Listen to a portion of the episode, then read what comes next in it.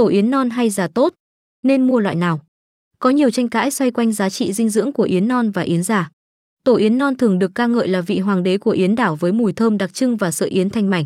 Nhiều người cho rằng nó có giá trị dinh dưỡng cao, đặc biệt tốt cho trẻ em vì dễ tiêu hóa.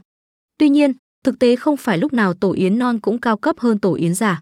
Không có nghiên cứu nào chứng minh điều này qua bảng thành phần dinh dưỡng. Giá cao của tổ yến non thường xuất phát từ mùi thơm độc đáo và quá trình lấy tổ trước khi chim yến đẻ trứng. Về tổ yến già, nhiều người ưa chuộng tổ yến già vì sợ yến to, giòn dai và không ảnh hưởng đến đời sống của yến con. Tuy có lông chim và tạp chất, tổ yến già thường có giá thấp hơn, là sự lựa chọn của nhiều người. Vậy, đáp án cho câu hỏi tổ yến non hay già tốt là phụ thuộc vào sở thích và túi tiền của bạn. Cả hai loại đều có giá trị dinh dưỡng và ưu điểm riêng. Hãy chia sẻ ý kiến của bạn về chủ đề này và đừng quên đăng ký theo dõi Yến Xào Việt Farm để cập nhật thêm nhiều thông tin thú vị khác. Cảm ơn mọi người đã xem video.